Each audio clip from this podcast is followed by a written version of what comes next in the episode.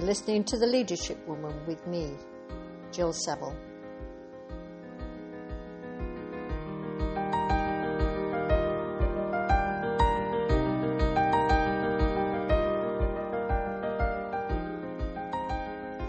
And if you think that it all sounds a little bit echoey here, then I have to say that I'm, um, at the moment, I'm in a house that I would say is 75% empty. Um, but hopefully that means that you can hear me clearly. We shouldn't have any interruptions today. I've not ordered anything from Amazon.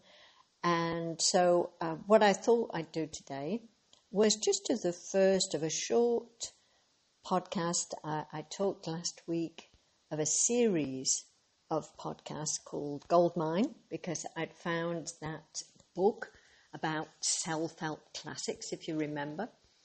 And um, if if you don't remember, then just look at the, a previous podcast which talks about uh, an introduction to this series.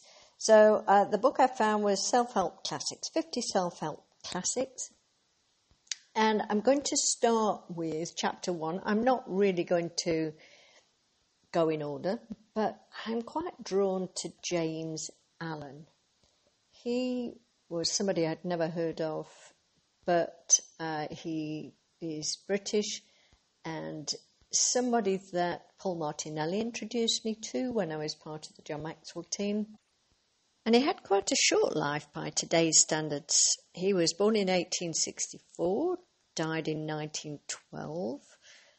And he had to leave school at the age of 15 because his father, who'd gone off to the US, was in fact robbed and killed. So he became the breadwinner.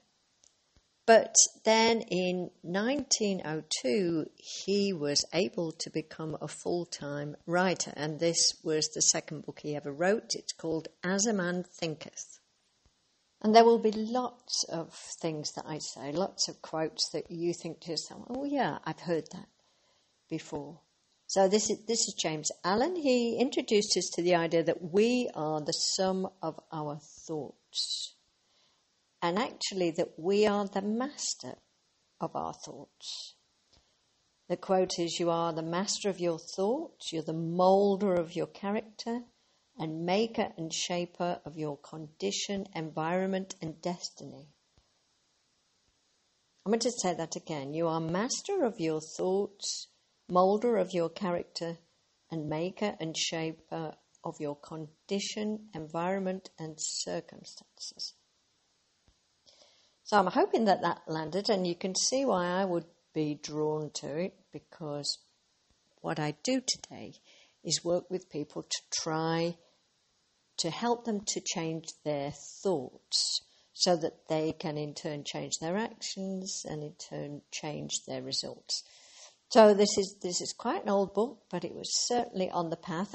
And in this self-help classics, there's going to be much older books referred to. But okay, so over a hundred years ago, he wanted us to have this idea that we were in control, and he said things like, Good thoughts don't produce bad outcomes. Bad thoughts always produce bad outcomes. Uh, it was quite a moral text, I guess. But we don't attract what we want, we attract who we are.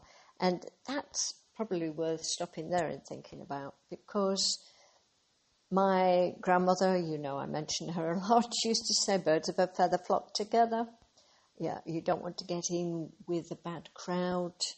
Um, because once we start down that path, we, we attract. We attract who we are.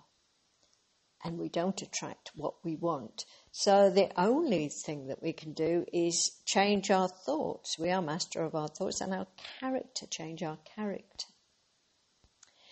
Uh, and he said you can't separate the two things, thoughts and actions. You, you can't think one way and act another. It comes out of you what you think. Uh, Paul Martinelli was the person, as I said, that introduced me to this book. And he used to say, where your focus goes, your energy flows. That's quite a nice short one that you can remember. Where your focus goes, your energy flows. So if you start to think about all the things that could go wrong, then that's where your energy goes and you start to get stressed and uptight about everything else. Whereas if you could focus on what could go right, focus on doing the good things, then that, that is where your energy will go. So I hope that you're getting the idea, the idea that uh, we can change our circumstances. We can change our lives, but it comes with work on ourselves. Uh, all of the coaches out there will already know this. Uh, many people, well, I would say everybody who comes to coaching want to change their circumstances. Uh, but James Allen says most of us are anxious to improve our circumstances, but are unwilling to improve ourselves. So the work, the mental work that we need to do, uh, is something that we are re- reluctant to do. It takes repetition, it takes time, it takes effort, just like going to the gym for physical exercise. Allen talks about people who you see and you can think of people now, can't you, who are calm, relaxed, and purposeful. And they seem as if they were born like that. But he says actually it's usually as a result of developing this self control. So if we want to become calm and relaxed and purposeful, we have to do the work. Circumstances do not make a person, they reveal him. Now, I, I, make no apology for doing the quote exactly. He did say him. This was 1902. Uh, and I'm sure that everybody listening to this podcast can take an intellectual leap to, to extend it to whoever you are thinking of, to every human on the planet, not just him. Listening to all of these quotes, then, you're thinking, yes, Jill, we know this. And we do know this, but are we willing to do something about it? The sobering thought in this book, of course, is that we have no one else to blame. If we are master of our thoughts, if we can do something about it, then we do have no one else to blame. But at the same time, the positive for me is that we, if we put in the work, we can control our thoughts, we can become calm, relaxed, and purposeful.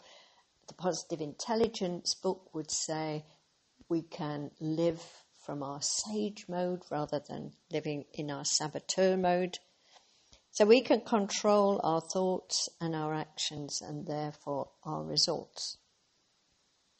So I'm going to leave it there. You can choose to read As a Man Thinketh, and I believe that because it is so old, uh, you can get copies from the internet uh, for free. There are no, they're no longer under copyright. And the actual title, I believe, is from the Bible. As a man thinketh, so he is. So we are the sum of our thoughts. So if we have good thoughts, we will all turn into good human beings. So I hope you liked this first one. You can go off, you can read the book, you can think about what thoughts you need to change and how you're going to go about it. And I hope that this has been useful and you'll tune into the Leadership Woman podcast next time. Thank you for listening.